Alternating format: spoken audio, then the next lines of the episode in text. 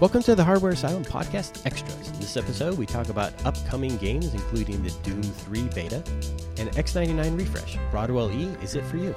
I'm your host, Dennis Garcia. With me today, I have Darren McKay.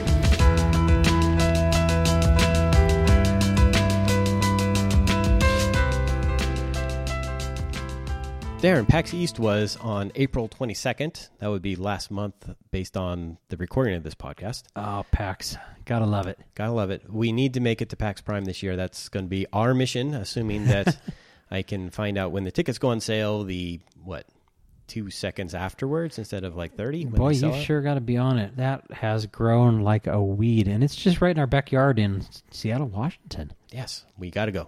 But at uh, PAX East, PAX East in Boston, uh, Randy Pitchford from Gearbox pretty much hinted out Borderlands Three was going to happen. Yes, and that's not a surprise really to anyone, I think, because of the phenomenal success they've had. But the release of uh, that other Borderlands title had kind of put that in uh, in question while they were busy off doing what Overwatch, No, no, they're doing uh, Battleborn. Battleborn. That's right. right which seems like kind of a strange version of borderlands I, I don't know i never really got into the whole battleborn thing i mm-hmm. tried playing the beta and i just basically picked a character i had no idea what i was doing and there was no like i didn't even know what key to press to do an action skill so i'm Oh like, no! it was just terrible Someone spent too much time in the lab.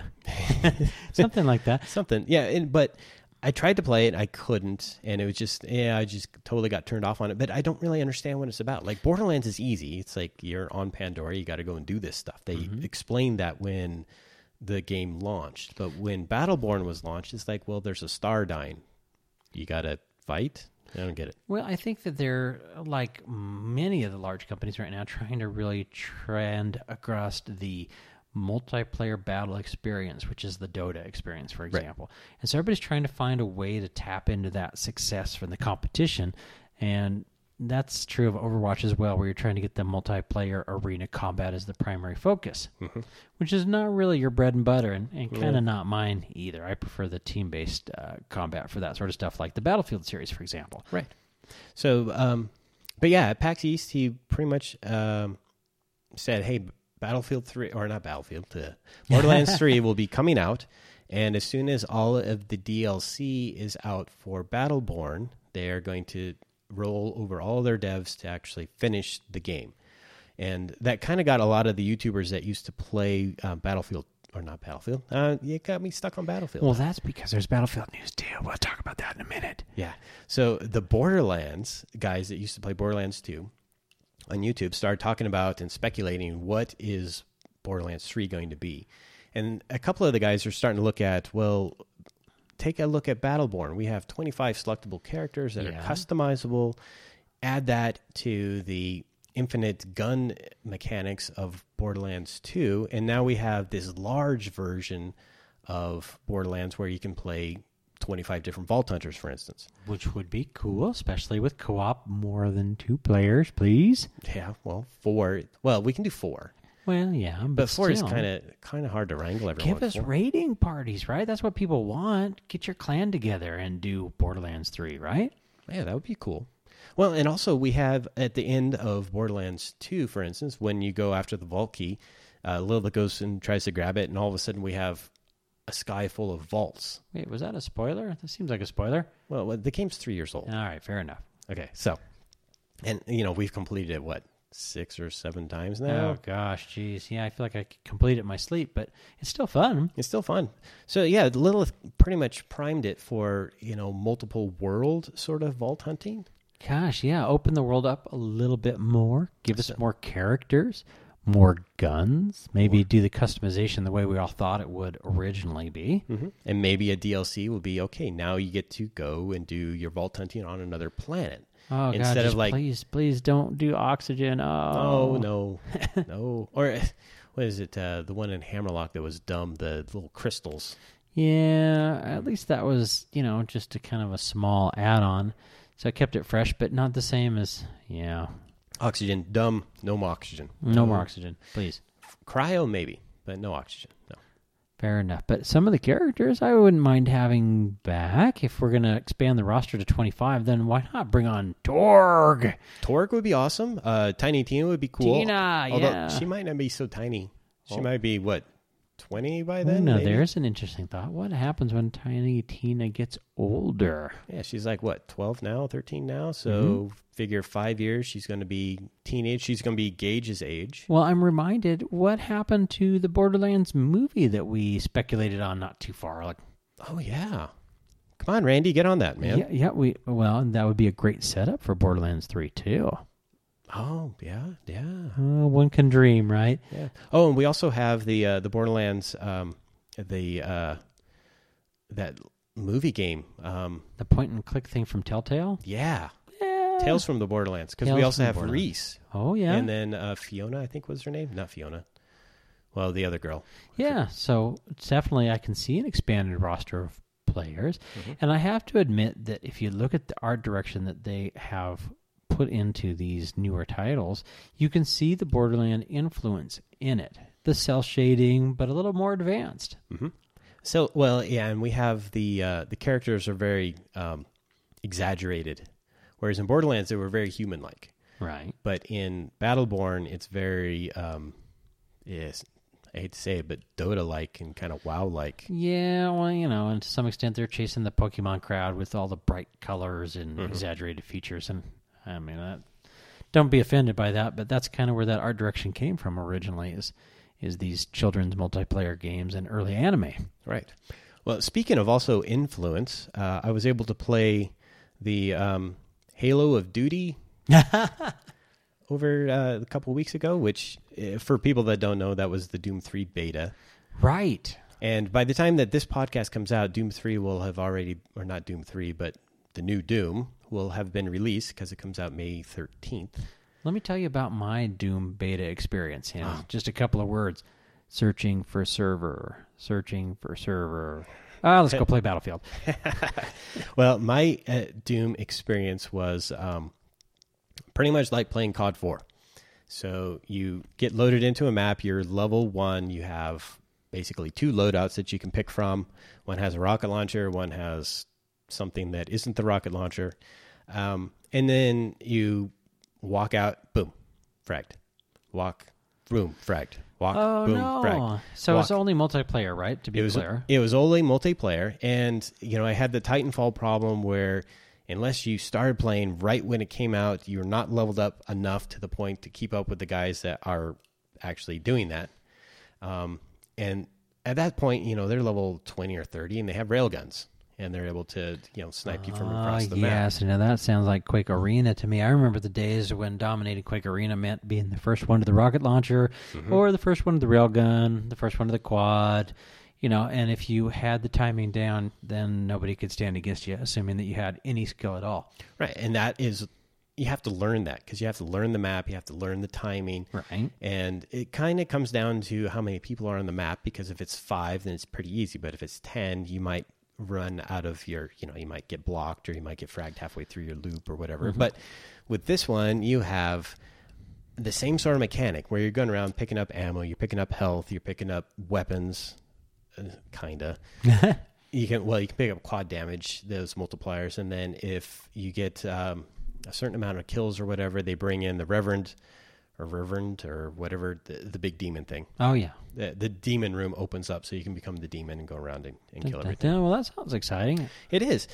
The problem is the the weapon loadouts are level based, so you have to level up, and the only way to level up is Oh, to I either be the Call of Duty reference now. Yeah, yeah, you have to be on the winning team to get a certain amount of points, or even like uh, Counter Strike for that matter, because you know you, more teams win, you get more money, you can buy the op, sort of thing. So uh, as you level up, being on winning teams, and uh, I should be fair, the server balanced people pretty well. So we always had one high level player, and then a couple of low level players, and then some really low level players. Sure. So um, I think when I got done, I was at level seven. And at that point, I had three other weapons that I could load out to, and then I could start making custom loadouts. And then I could also customize skins, which was Uh-huh. okay. kind of- So yeah, a little bit more Call of Duty, almost COD four level enhancements there, Mhm. where you move up. Well, the nice advantage of that is that it kept them though. Does it Doom require you to re earn them every time you enter a match, or do you just level up and then your character is a higher level? Uh, you level up, your character's higher level. Well, that's at least a nice plus. And you have well, the thing I didn't like about it was everybody had an unfair advantage. Whereas with Quake Three for Arena, for instance, everybody was on a level, level even keel. You didn't have you had like one weapon when you came into the map, and then you had to mad rush to get the other OP weapons. Well, the maps were pretty well balanced so that everybody had an equal shot at those things, at least in theory. So that's interesting. But okay, I can see why you had problems with the gameplay, but I know you're still excited about picking it up. So I am. there must be things you liked about it. And I know one of the things that really stuck out to me was the level design and the multi tiering of some of the levels. So tell us what you liked. Uh, graphics. I loved the graphics. It was a bit dark, but it was dark and yet light enough that you could see what you were doing and where you were going. Unlike in Doom 3, which is something I mentioned before when I was talking about Doom. Um, Doom 3 required you to use a flashlight, which made this artificial sort of like jump scare sort of situation. Yeah, definitely took advantage of that. Uh, I can understand why you'd want to use the flashlight and it artificially enforced this sort of like scary nature of it. The claustrophobic feel of it was what it was for me. Yeah. And it was very well done, I should say, in the way that the game was set up. But very linear. It was very linear. It was very on rails. Um, it was really short for me, I think. I mean, you could play it for hours, yes, but the story didn't progress very fast. Right. At least in Doom 3. Um, the problem I had with it was that, okay, you have the flashlight, but when you have the flashlight, you can't have a weapon. And then when you have the weapon, how do you know where you're going to shoot? Yeah, that's just artificial throttling again, really. Yeah. Well, with the, this version of the Doom, uh, the designs are very dark, but they are well lit, kind of like um, the way the original Quake was lit. Okay, yeah. So you can kind of see where you're going. You can see areas where you need to be. You can see areas that might be a secret area, but they also had multi tiers, so you could. Um, I think in the multiplayer maps, there was two of them that I cycled through. They had six different levels to those maps where you could jump around. yeah, and that's what I thought was very appealing. And I should point out that there's an awful lot of footage out there, so it's pretty easy to go out and see people's footage. They encouraged actual sharing of it, which is a nice plus for Yeah, that was a good thing. multiplayer beta. So you can really take a look at it, and I can't even begin to describe how cool the single player uh, demo is that they've been showing. Also, which really shows some really cool stuff, Yeah. especially when you're talking about things like the chainsaw and that Oh. kind of thing.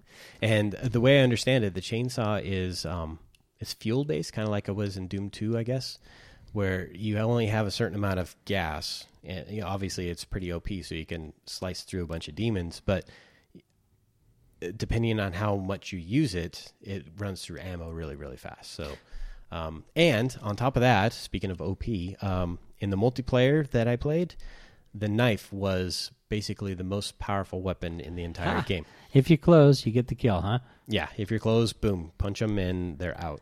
and How I'm like, funny. that just seems odd. I mean, I have a double barrel shotgun right to your face and you just knife me. But Well- again, Call of Duty.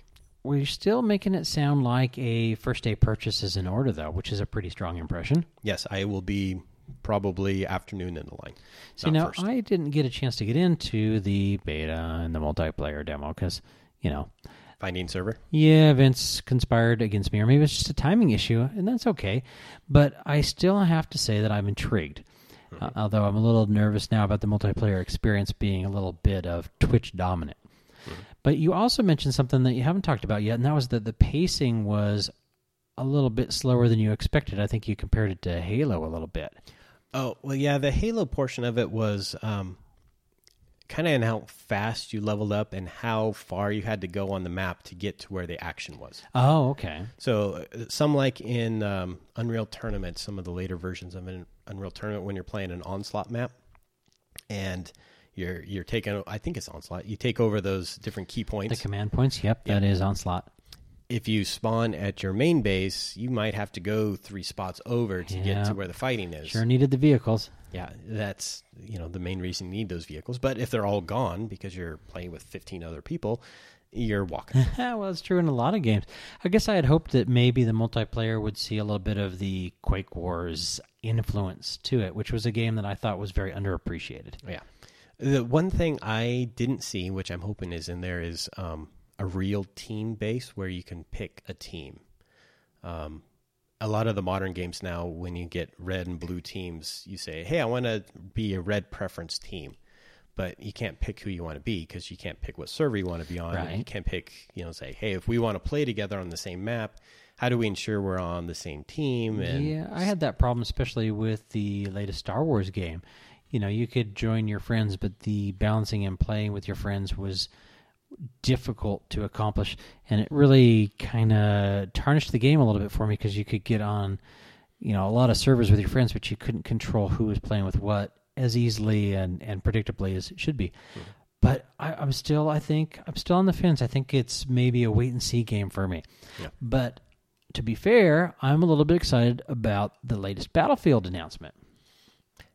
you mean Battlefield One, which was released what 10, 12 years ago? Battlefield 1, yes. And I got to tell you, it is a return to form for a lot of us older gamers to the World War One bastion, which is very underserved in modern gaming today. In fact, we were talking about this a little bit earlier, but I think it's fair to say that there are a lot of gamers out there that don't or didn't experience World War One and World War Two games when it seemed like that was everything that was out there. Remember the Wolfensteins and Yeah. and the early Battlefield games were all based in these, you know, even the enemy territory and stuff were based in these World War One, World War Two themes. Well, to be fair, this was also the era of the Nokia candy bar phone, Oh boy. Windows 95, Now, 98. now you're just dating us. But these are great games that you can go back to. And one of the nice things that I'm seeing is a resurgence to returning these old games out. And some of the games that were underserved, you can pick up very cheaply. And you talked about even picking up the early Dooms, which, you know, some weather better than others. But there are a lot of folks that think in the Battlefield series, the game peaked with either Battlefield 3 or Bad Company. And in fact, the sales of Battlefield 4 somewhat support this. Now, I am a very solid Battlefield 4 player. I know, big surprise to our regular listeners. I, I liked Battlefield 2, the Bad Company edition. Mm-hmm. That was the one we played a lot. Yeah, now Battlefield 2 was fantastic and had some of, in my opinion, the most varied DLC, as opposed to, you know, Battlefield 3 and then the 2142, which was fun, but in a very different way. Oh, and then Battlefield Vietnam, which was kind of fun, but a little mm. weird. I, I- it, it was more nostalgic than. Yeah, and I think I almost enjoyed that one more for the music than I did for the gameplay. It was a, an interesting diversion. But Yeah, yeah. But anyway, I digress. But Battlefield 1, the preview video is out, and it has some very intriguing, exciting features to it. Now, it features dogfighting in the Red Baron style biplanes and triplanes, which I can't. That sounds cool to me. It does sound cool. Now, if Mm-hmm. if the flying has gotten better, well, will probably use the Battlefield 4 mechanic for flying, oh, which please, I'm hoping. is- God, give us joystick support out of the box. Yeah.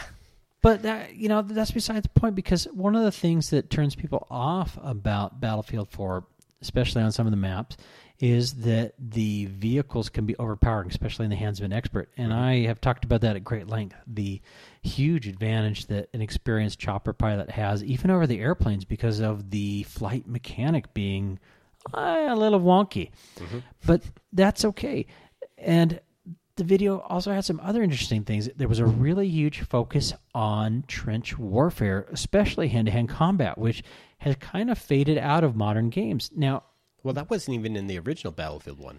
well, I mean, you've always had a melee attack, and in mm-hmm. Battlefield 4, it's a lot of fun to knife people because it's it's sort of the humiliation attack, which is kind of what it's become in a lot of games. Mm-hmm.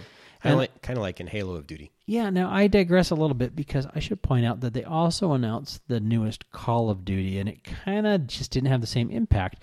Now they're calling it Call of Duty Infinity Wars, which is kind of a fun pun on the fact that it's being developed by Infinity Studios instead of Treyarch. And But that never worked out well the last time it happened either. so a lot of people have talked about the Call of Duty cycle, and that is that every other Call of Duty tends to be a good one, and then the following one is farmed out to one of the other studios, Arch or you know, and they tend to be sort of like the tick-tock cycle in a processor. It's more of the same, sometimes good, sometimes not so good, but always more of the same. But uh, the Infinity War is, I think, the fourth time that Call of Duty's dipped into the future war realm. and it really is starting to feel a little tired. In fact, we talked about Call of Duty 4, which is the last time I got really excited about a Call of Duty title enough to really stick with it. And I've played some of the newer ones, mm-hmm. And they get more twitchy and more fancy, but it's kind of the same thing. Well, yeah, and I played, uh, for instance, Call of Duty Black Ops, and it was uh, something we talked about on a previous podcast where it was completely on rails, Right? and I got to the point where I could beat the cinematic effects, where I could be like clear across a bridge, and then all of a sudden the bridge would collapse, and it would send me back before the bridge, That's right. where I had to go and get rescued. It was just, it was terrible because it was completely on rails, but to the game's credit or discredit, it wasn't ever created for the single player game. It was always Right. created for the multiplayer game.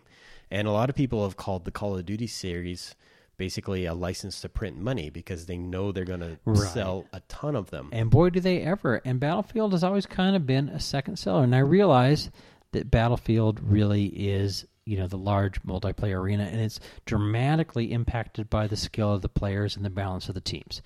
And that, honestly, is a problem really everywhere, even on the servers that I help admin.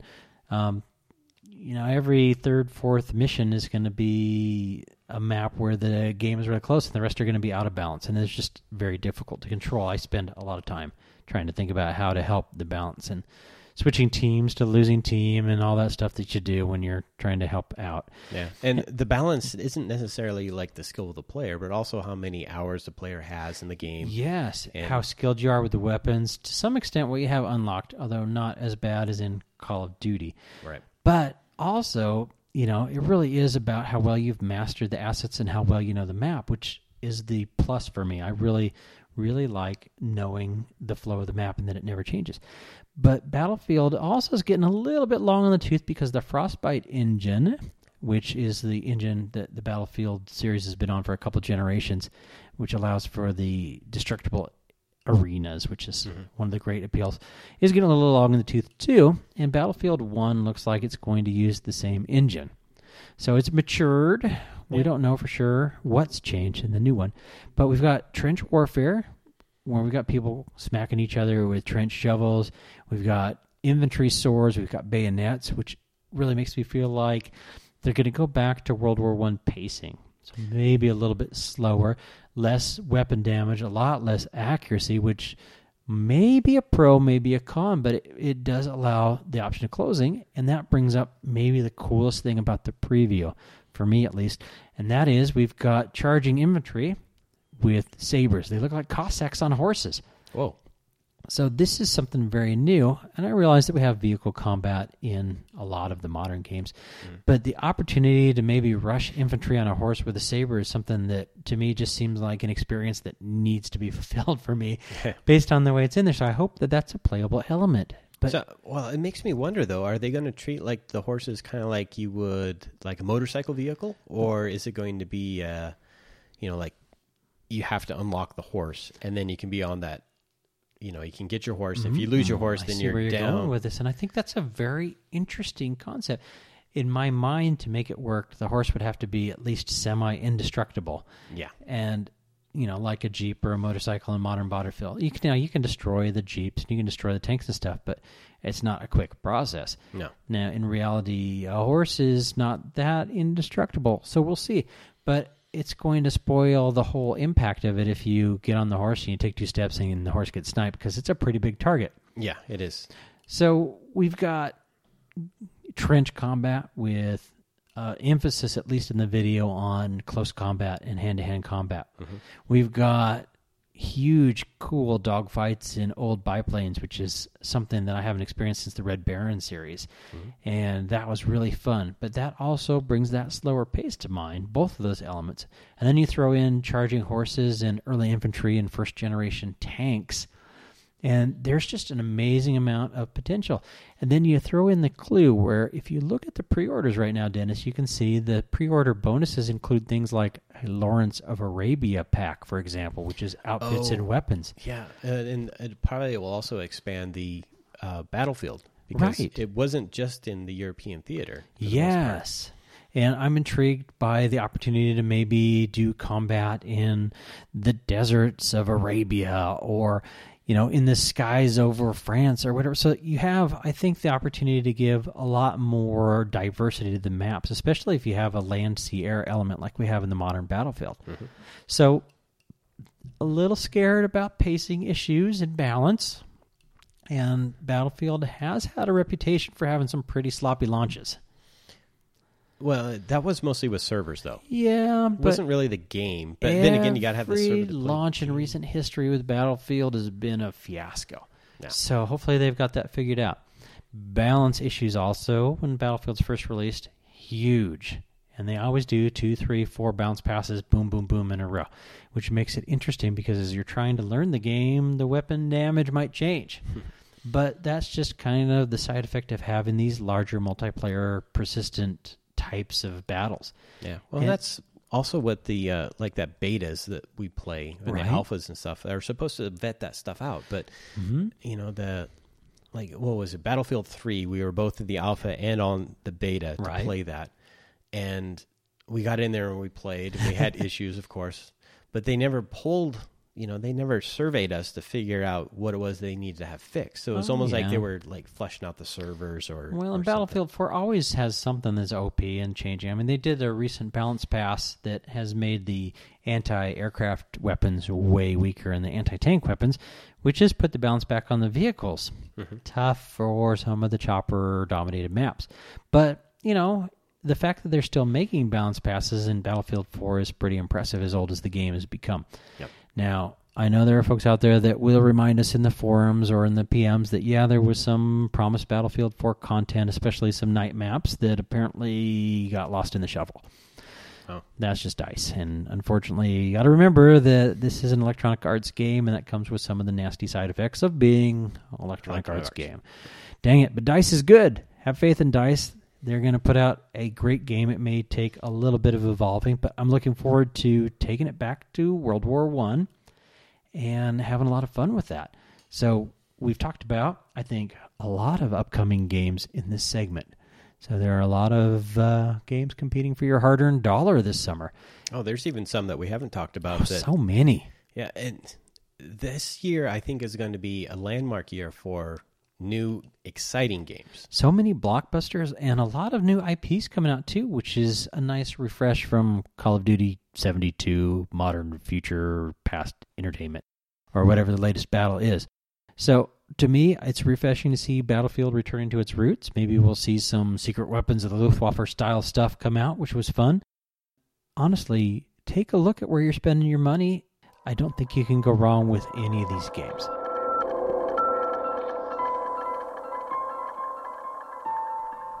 So, Dennis, we talked a lot in the main podcast this month about how this is such a great hardware month, but I know we focused on the 1080 Pascal launch specifically. But that wasn't the only thing that there was news about this month. And the one that was kind of intriguing, although it was hard to find details, was the X99 refresh. Right, the Broadwell E uh, refresh. As we know, in the past, when uh, 2011 processors like Sandy Bridge and Ivy Bridge were released, we had the Sandy Bridge launch and then the Z79 motherboards. And then when um, Ivy Bridge came out, the Ivy Bridge E, a lot of companies took that opportunity to take motherboards that had already been matured in the market and then re-release them with new features. So Well, that makes anything, sense. yeah, anything new that had come out during the intermediate time between those two launches, they would go and re-add to the board and then re-release. Well, fiscally, it makes sense because you can use up inventory and still upgrade the chipsets to be competitive. And I think I could see, you know, charging a few extra bucks in there for the refresh. Yeah, a few extra bucks, and not so much R and D market because you don't have to build something from scratch. You take an existing motherboard and, for instance, add a killer networks controller to it, to maybe change out the 3.1 USB controller for a 3. Or 3.0 for 3.1. I think I'm following you. Yeah. So I was a little bit excited about the X99 refresh, but you're kind of making me feel less excited about it. Is there anything in the X99 refresh that's going to be good? I mean, what do we know? Well, we know for a fact from uh, a Techgage post that Asus is already announcing two new boards, and these seem to be new, quote unquote, boards, uh, new designs that include, um, you know, those PCI Express retaining clips, which I believe they have a Oh yeah, the safe slot. Dun, dun, dun. safe slot, and we also have um, some, you know, ASUS technologies that they like to brand and privatize. Oh, like their fan controllers and stuff. Yeah. So we have new boards from ASUS that are coming out, which really they look nice. They're going to have LED lighting effects, Mhm. Which I'm going to call the godlike effect because Oh yeah. MSI godlike. Well, their ROG boards have always been pretty boards and high performers. If maybe a little bit overpriced, at least at launch. hmm We have um, an announcement from MSI. They're releasing carbon editions of their X99 boards. Ooh, now that's exciting. Those look good. Yeah, so they um, the seven that you have in your system right now Mm-hmm. is getting refreshed with basically a carbon scheme. So, Oh, dang it! so they're borrowing a lot of the features from the X99 Godlike, like the Mystic lights and the black color scheme. Oh, geez. First the USB 1070, and now they're refreshing with a carbon. I just can't win. I tell you, you, you, you never know when you pull the trigger on a new build. Nope, you never do. We also have news from EVGA. They are doing um, well. A board that I just recently reviewed is the X99 for the Win Ooh. K edition. Great board. So what's the K? The K is uh, the Killer Networks. Oh, okay. So it's very similar to the original For the Win, but they are taking the same approach they took with the um, Z170 classified K, which I call the Special K, the special K. Nice. and rolling it down to their other mainstream board in the X99 platform for the Broadwell E launch. Who knew that the Killer NIC would find its home eventually in the OEM motherboards? Yeah, it's. Um, I want to say it's an amazing controller, although it's very, very, very three varies there difficult to test. Um, you know, but they say that you could use like BitTorrent, for instance, to be able to check uh, throughput and stuff like that. But when you think about it, from a network topography, you have a super fast controller, and then it filters through your router to the open internet to a few more routers, and then to the server, and Oh, then yeah. making a loop back, and then really the only real influence that that killer networks has at the hardware network level is between you and the router. Uh huh. So there's not a lot of optimization there, but there- Well- there is some benefit from a pure performance standpoint because it does offload a lot that the CPU would normally do in terms of Yes. processing. And there is an advantage in the LAN party competitive state, and that is when you have everybody connecting to the same hub or hubs locally, then there is a distinct advantage, like you say, between your machine and the router. Now, it's not hugely measurable, but it is definitely there. But is it worth the cost? Uh, I can see why the standalone Killer NIC cards didn't get a lot of great press because you were paying a lot of money for that very small bit of difference. But now that they're being included with a lot of Yes. OEM boards, and in some cases, like in the case of the X99 for the win, EVGA has included the Killer Networks controller and an Intel controller, so you can decide which one you want to use. Nice. Well, and these full feature boards have all kinds of stuff we used to pay extra for. I mean, high end audio. Mm-hmm. You got now the USB 3 and 3.1 on there. You got, you know, built in video for the cards that support it. I mean, you really are getting so much for your motherboard money these days that honestly, people that are doing their builds today are spoiled. I mean, there was a time when you had to buy all that separately and try to make it work. And in some cases, those boards were really, really good because they could concentrate on fewer things and deliver a better product. That is true. Now you have all this stuff that you have to work together to, you know, make sure it works correctly, make sure voltages are correct. It impacts overclocking.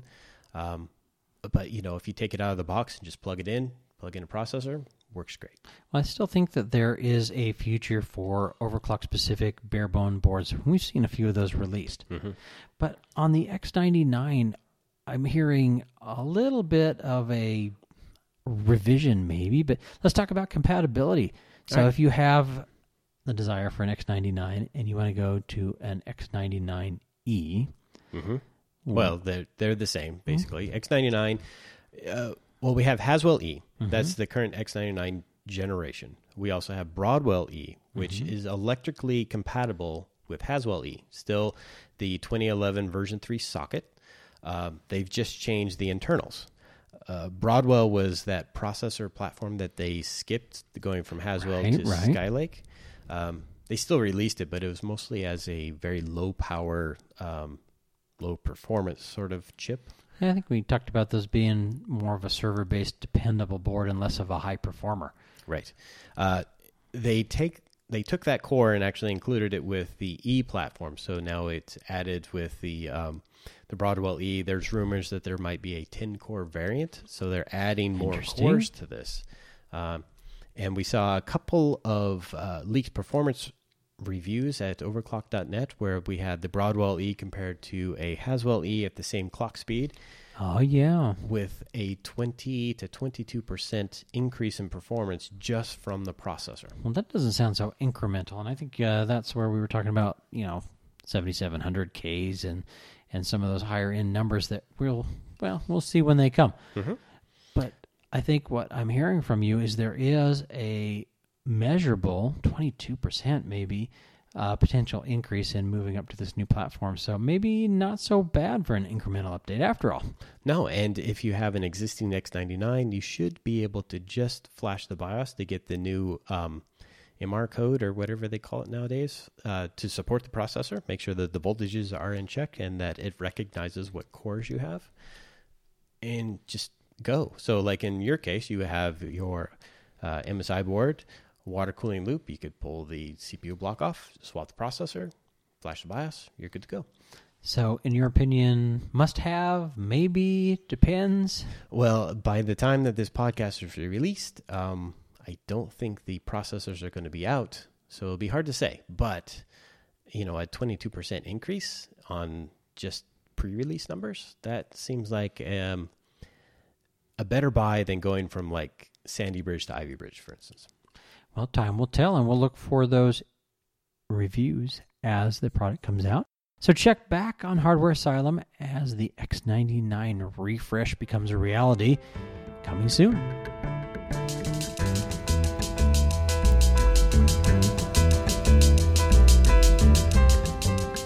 For more information on the topics discussed in this podcast, please consult our show notes on hardwareasylum.com. Stay up to date on the latest at Hardware Asylum by subscribing to our RSS. Follow us on Google or like us on Facebook. This has been an Engineering production, copyright 2016. Thanks for listening.